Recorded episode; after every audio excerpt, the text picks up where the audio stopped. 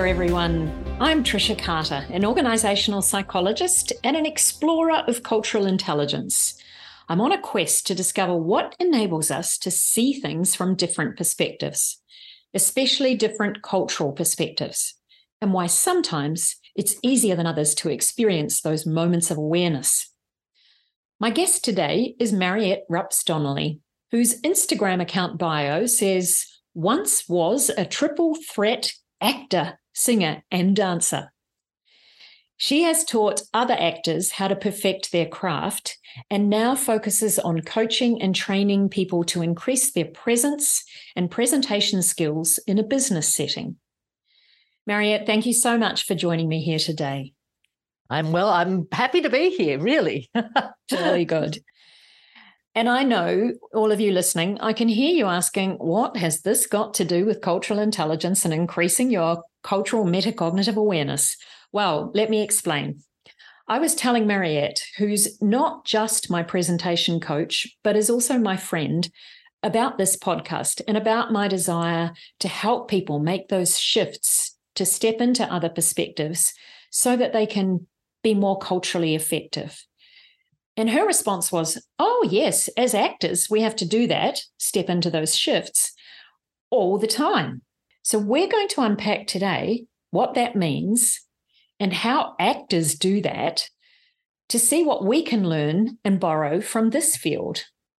But first, like with the other guests, I have a few questions for you, Mariette, if I may. yes. so tell me, what is a culture other than the culture you grew up in that you have learnt to love and appreciate?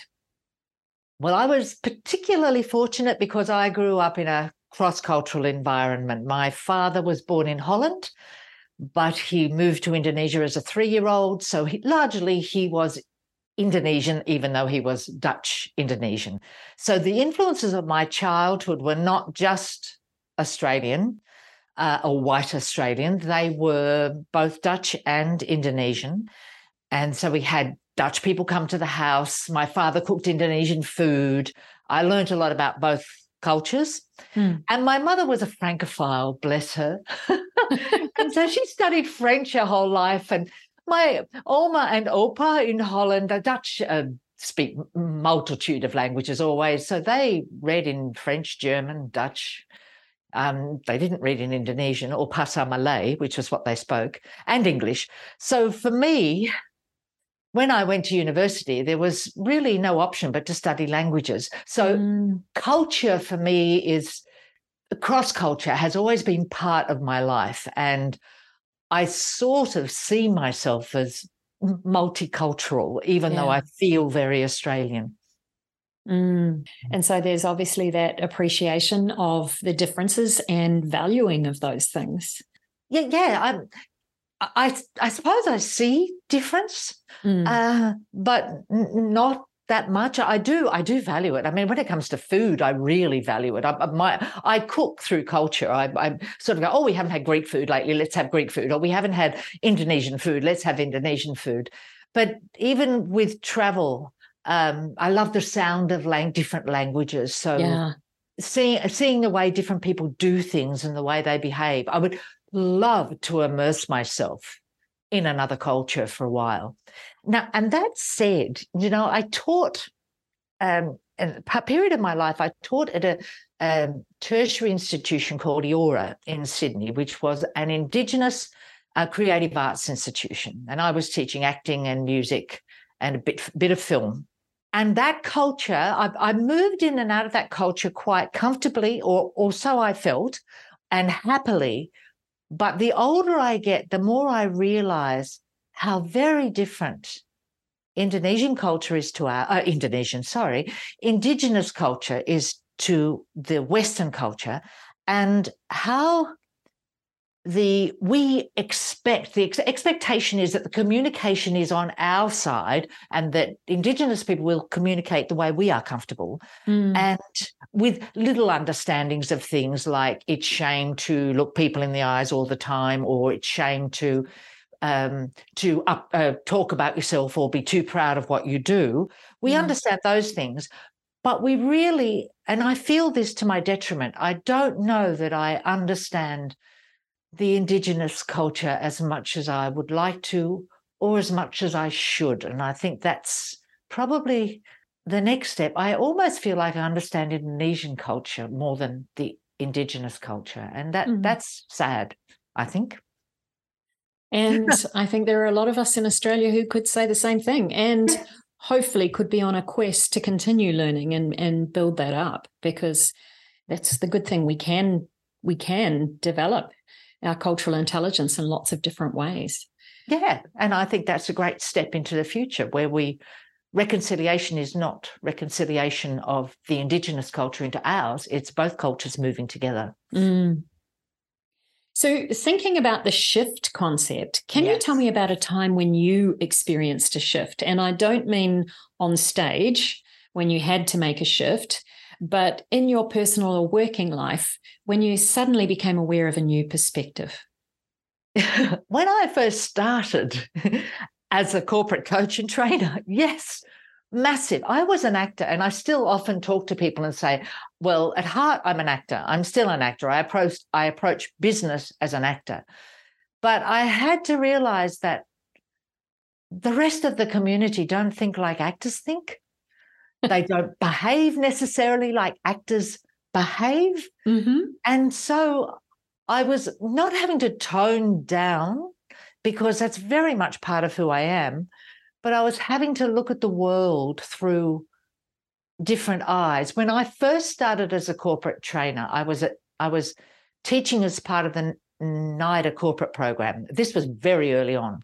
And I remember sitting in a room full of corporate men. At that stage, it was mainly men yeah. in their 50s, and I was in my 30s. And sitting in that room and looking at them and thinking, I know my stuff. I know what I have to um, communicate to you. I know what I have to teach you in, teach you, but I, I don't know your lives. Right. So at the age I was, I had no concept of a 50 year old man's life in the corporate sector. And I had really no concept as an actor of a business life.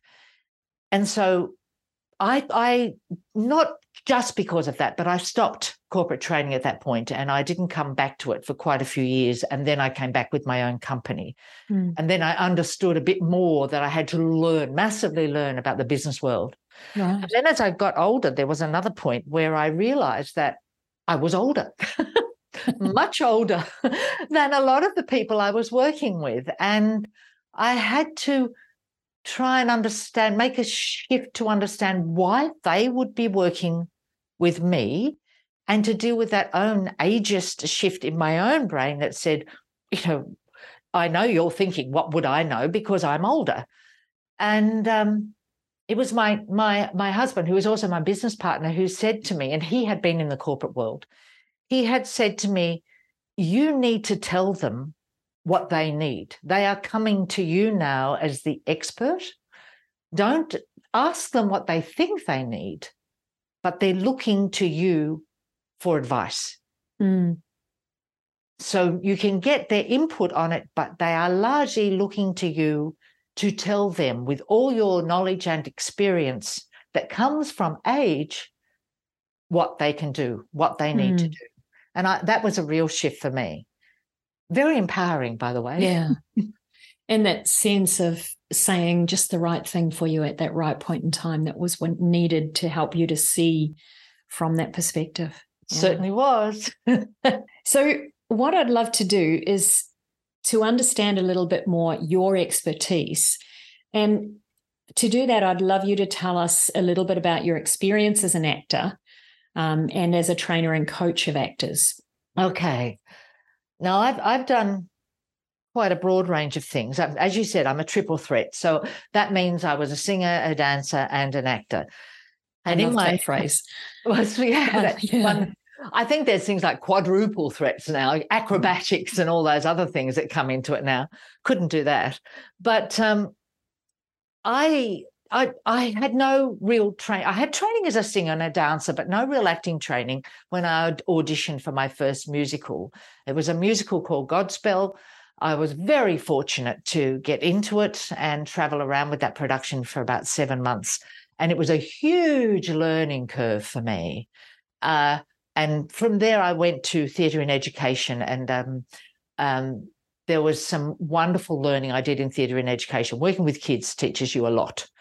And I, I learned a lot about acting. And the, and the company I worked for, a company called Pageant Theatre, and in particular, a man called Michael Caulfield, who taught me so much about acting in that space. And of course, consequently, I found acting teachers. Um, and I did ended up doing a lot of musicals and a bit of television and a bit of film and a lot of plays in the course of my career. And fortunate enough to play some very big roles that teach you an enormous amount about accountability and responsibility and leadership.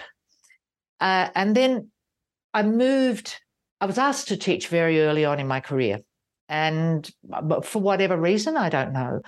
But I moved into teaching actors. And when you teach, you learn a hell of a lot about mm-hmm. what it is mm-hmm. you do. so I was teaching and learning. And um, I've, I've taught in lots of great places. Uh, I've been fortunate. I started out at the Uni- University of Western Sydney and then I've taught at at NIDA as part of the open program, at WAAPA in Western Australia, at Eora, that wonderful Indigenous uh, creative arts institution, at um, the Actors Centre, which I absolutely adore. And I, that was probably the last place. And I taught within a Christian university setting. It's called Excelsia now. It was then uh, Wesley, which was a different experience for me as somebody who's not particularly religious, but I enjoyed that very much. And um, I'm still in contact with a lot of my students. Mm. Oh, and a wonderful place called the Actors Centre of Theatre and Television, which was great fun too. Right. And a lot of teaching. So, yeah, sounds good. Yeah. So I'm wondering where and how does that shift happen when you're an actor? Can you tell us about it in light of one of your favorite roles?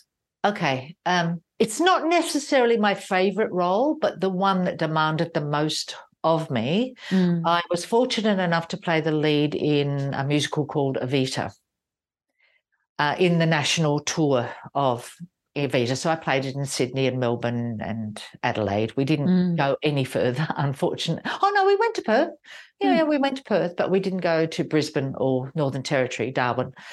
But um, Evita is a much maligned person. Eva Peron of Argentina, a much maligned person. She did some shocking things. Um, she appropriated enormous amounts of money for herself, uh, but she also did some very good things. She got women the vote. She looked after what she called her descamisados, which are the shirtless ones, the poorer people, mm. at the same time as taking lots of money for herself. Uh, the aristocracy hated her. And um, one of the directors that I worked with in particular didn't like her at all, thought she was a dreadful person.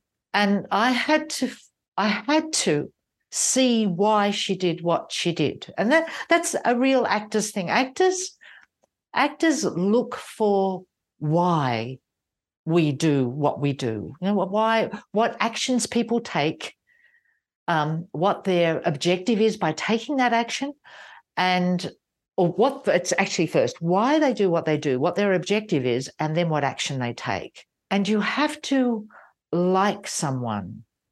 You have to understand someone in order to play them. And so for me, it was once I understood where she came from, she was a child, a bastard child, as they called them then. Father did not live with the family. Um, she was rejected and she wanted to be someone. Mm. And I understood that totally. Not yeah. that that was my life, but I understood the need to be someone, wanting to be someone. And so you always play it from her perspective, mm. not from the way the audience sees it or from the way history may judge her. That makes sense. And it's interesting because in the last episode, I was speaking with David Livermore, who's um, a researcher and practitioner in cultural intelligence and has written a number of books. And when we were trying to unpack, you know, how to step into that cultural metacognitive position, he said one of the key things is to ask why and then ask why again and why again. So borrowing the Toyota idea of the five whys to really uncover what might be happening, what what are the possibilities, because we often don't go to the possibilities for what might be happening in somebody else. We might just be confused by their behavior. And and in fact, that's something that I use both in corporate sector and in in acting work. We ask, what do they want? And then we ask, what do they need? And I've often asked my corporate clients that. I've said, well, what, what do you think that other person wants from you? Okay, well, what do they need from you? And I said, they're two, and I explain they're two different Subtle things. difference. Yeah. There's a real difference. And if you can satisfy the need, then sometimes the want is is it goes away. okay. So in those moments, you're yes. stepping out on stage, tackling Evita, which is a massive role. Um, yeah. What practices or processes did you do before a performance to help you step into that? You do a very good warm up. You you do uh, because you have to dance, you have to sing, and you have to act. You do a very good physical and vocal warm up to prepare you, um, and and the role itself. She's on stage for all but eleven minutes of the show, and those eleven minutes are spent very close to stage, side stage, doing quick changes so and, and, they're not simple changes they they can be wig makeup costume shoes jewelry complete changes oh wow and they happen very quickly that you you have three people with you at all times when you're side stage a wig person and two costume people and and you stand there your job in fact is to think about what's coming next so you do not think about the costume change okay. you think then about not just the next scene, but what do I want from this person I'm working with? What is my objective here? What what what is my action I'm going to play here?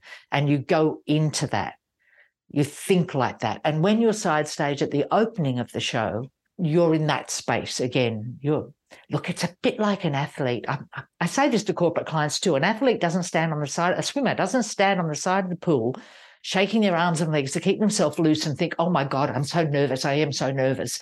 They are thinking, I've got to dive in. I've got 21 strokes to get down the pool. I've got to tuck tight. I've right. got 22 strokes. They're thinking in process. Mm-hmm. And acting is exactly the same. You are thinking in process. You are not thinking about how nervous you are or, oh my goodness, the audience is big or, you know, my hair's not looking right. You don't. You you are concentrating on exactly what you have to do in that next moment.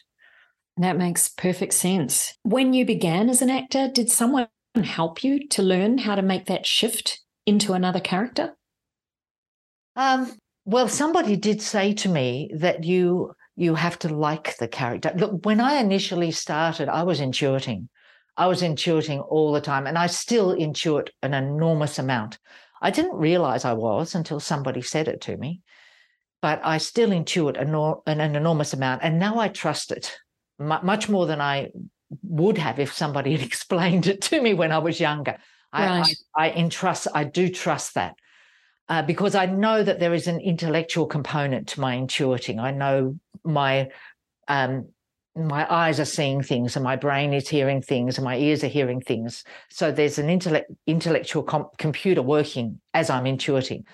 But does that just to just to clarify for us? Does that mean you're not consciously aware you're automatically operating as that character?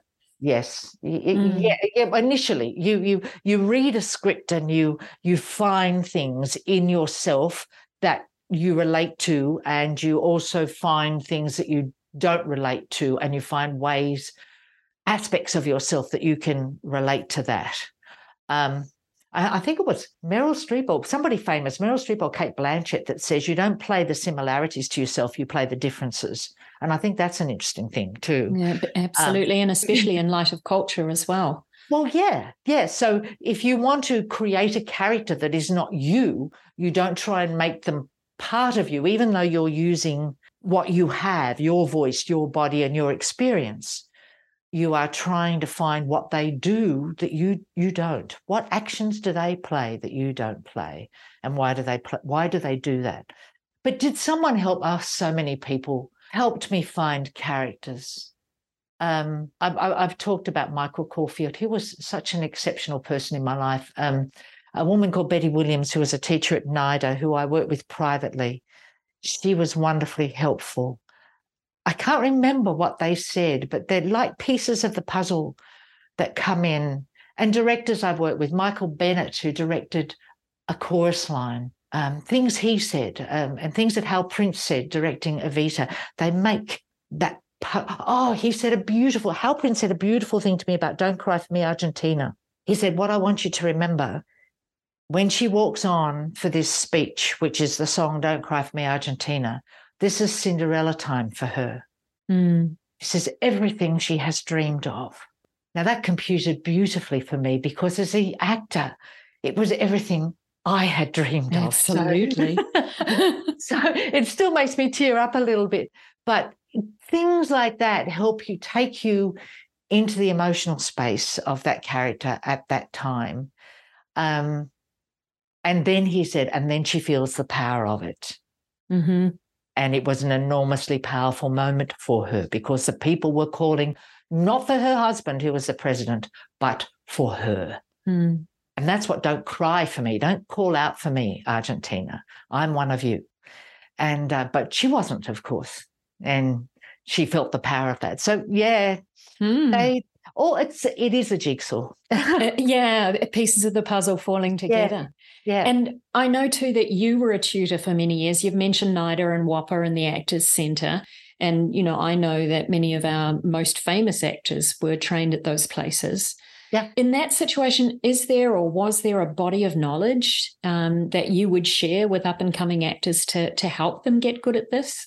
on one level, I am really lucky that I didn't have one teacher's voice in my head. I didn't go Mhm. to acting school. So I didn't have a teacher there who I thought was the great god of acting, whose voice resonated in my head um, and told me that this is the way you do it. So, because my learning was very much bits and pieces of the puzzle coming together, um, I, I have a tendency to look at people, both in a corporate sector and as actors, look for what is missing or what they're not understanding and what they need and trying to find what it is. Now, there's so many different approaches to acting, and people come at it differently. Laurence Olivier always used to say that he would find a physical thing uh, to do that Uh-huh. would bring him to character. Um, some people find voices, some people find accents. Some people intellectually go through the detail of this person. So there's so many approaches and you have to um, you have to work with the person everyone is individual so there's no particular acting technique but the more you learn i think the better from from various aspects the better you become at what you do and every role by the way every every playwright yeah i did this play in perth and uh, it was so removed from the way I approached, the way it was written was so removed from the way I approach a script, which is often intuitively and emotionally. And I couldn't find my way in. And I had to come at it quite differently from the dialogue. And that was really interesting for me. I don't know how well I did it, but um, yeah, that was a fascinating thing. So each play is quite different in the And way they're structured. Yeah, and the way you think. I'm thinking from a cultural perspective that it's sort of the same with, you know, different people that you meet or different cultures that you visit. You can't assume you're going to apply the same techniques that worked in Indonesia, for example, as you can assume you're going to apply in France. And so you might be thinking differently and you might be bringing different pieces of the puzzle to bear in different situations. I, I look, I have to agree with you, and I and I have to say that I was working with a young man, and it's not just cultural. I was working with a young man who's on the spectrum. Um, he's autistic, and quite openly so, and ADHD. And I remember saying something to him, or he said something to me, and I then expanded the concept immediately. My brain just went, "Oh, like Elon Musk, Elon Musk," and he said, "No, not Elon Musk." And we both stopped for a minute. And because he has learnt to work with people who are not on the spectrum, he said, "Oh, you were eh, you were expanding that out to Elon Musk." And I said, "Yes." And I apologized and I said, "I I pushed you beyond what you were thinking at that point." And it helped me because I had a workshop not that long ago with a group of people who, as, as soon as I walked in the room, I thought, and we were having a conversation, I thought, oh, I'm in a spectrum room here. We're right on the spectrum. And I had to stop and think so much about everything I was saying because there were behaviors in that room that normally would either bother me or irritate me, or that mm-hmm. I would have mm-hmm. to say, Can we please focus on this and not do that? And I realized I was in a very different space. Mm. And I had to mm. acknowledge it and acknowledge my own challenge in that once more, I'm not sure how successful I was, but I, I think so often the awareness of it enables us to put aside the the judgments or the discomfort, or at least recognize that the discomfort is coming within us, not necessarily, you know, because of the other person intentionally doing something. So yeah, that it's certainly that awareness moment is exactly the shift moments that we're looking to try and help people to step to. Yeah, yeah. um, I'm they're not, wondering, they're not easy, are they? I'm interrupting no, you now. Not easy, are they? No, it isn't, and that's why we're unpacking this from different different perspectives, not just from you know the intercultural perspective, but seeing you know what what your field can bring as well and help us to understand. Uh, I I spoke with a social scientist um, who's helping me on my quest to dive into this topic. And I mentioned to him that I was going to interview you to see what we could uncover. And he told me to check out Goffman and his theory of the presentation of self. Now, I had never um, looked at Goffman's work, which is um, interesting, and I'll put a point in the show notes about it. But basically, Erving Goffman presented the idea that a person, normal people, are like actors on a stage, and that in our everyday lives, we're using what he called impression management to present ourselves to others as we hope to be perceived. Yeah, it's very true. Um, um, um, actors actors get a bit annoyed sometimes. Oh, they're acting. They're always acting. Right. And I look at people and I think, no, you're acting. You have you have selves, and there is a whole study on this. I haven't read Goffman, but there is a whole study on the selves, yes. the selves we present to the world under different circumstances. Our parent self, mother, father, our child self, our sister, brother self, our um, friend self, mm-hmm. which is mm-hmm. possibly the most outward and engaging, our um, our business self, our our our social group self. I mean, that that involve people that are not friends, you know. Yeah. So we have all these selves that we present to the world, and I, um, you know, I often talk about people and helping, trying to help them understand their different characters. One of the things I find interesting in the work I do now is that well, people will present and they present as their presenter self. Right. Presenter self. And yes. they get up on a stage and they, they sort of and I think, no, you're much. They've more... got a specific voice. Yeah, yeah, they've got a voice. They've got a persona, and and yet, no, you're much more interesting than that. And part of my job is to try and get them to bring all their selves at various times into a presentation because the key to presenting well is authenticity. So mm-hmm. be all of yourself and also um, connectivity, being able to connect to an audience. And they will only connect to you if you if you are real, if you have all those people that you are and bring them up onto a platform, it's easier said than done. Mm, but even if I will sometimes say, just see the audience as your friend.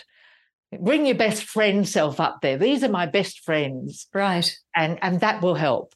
But yeah, I think I don't think people understand enough that they are constantly in a space of, if not acting, they are playing different roles to suit different circumstances. And possibly not from a position of awareness. No. Mm. We learn it in the playground, for heaven's sake. Yeah. You know, kids learn how to how to fit with certain groups and you know the way they exactly. behave with their teachers is different to the playground and mm. and yeah yeah they take on roles and we may never unpack them and recognize how we're using them or not using them. Or, like you say, how we could choose to bring the friend onto the stage, our friend self. um, and uh, how much more powerful the friend self might be than the teacher or presenter self. Yeah, the friend self is much more generous, much more giving, much more out, out, outgoing, you know, and then not in a sort of hyper energized way, but just generous in in personality. Mm. And I think that's it's sad when people feel they have to play this role that is limiting. Mm-hmm. Well, there's lots we've unpacked here today, Mariette, and I really appreciate um, the the the depth and the interesting things we've uncovered. Um, I know that I can attest to how helpful it's been working with you on aspects. Um, you know, we do work about voice and presence, and thinking about how I'm communicating to someone who's listening to me. Um, I haven't been doing as much work on a stage, but uh, certainly, um, even in virtual world, there's lots of things that I've learned that from from working with you that I apply into my virtual work as well. If people want to find out more about your work, Mariette, where should they look for you? Should they go to that Instagram or should they go to LinkedIn or oh, where? They can go to Instagram. I have a work Instagram that sits under Powerhouse Presentation. Possibly LinkedIn is best, though I really need to update it because my website has disappeared into the ether at the moment and I have to establish a new one. I think it got lost by a new um, provider. Okay, a network provider. So now uh, I'm LinkedIn. Is LinkedIn is good. The best place, yeah, the best. Fantastic. Place. I'll put the the links in the show notes below, uh, and um, anything else that comes up that we we want to highlight for you, I'll put that in as well. Thank so you. thank you so much, Mariette. I really appreciate the time and the discussion that we've had. Oh, I've had a ball. Thank you. Thank you so much. And join us for the next episode coming up soon.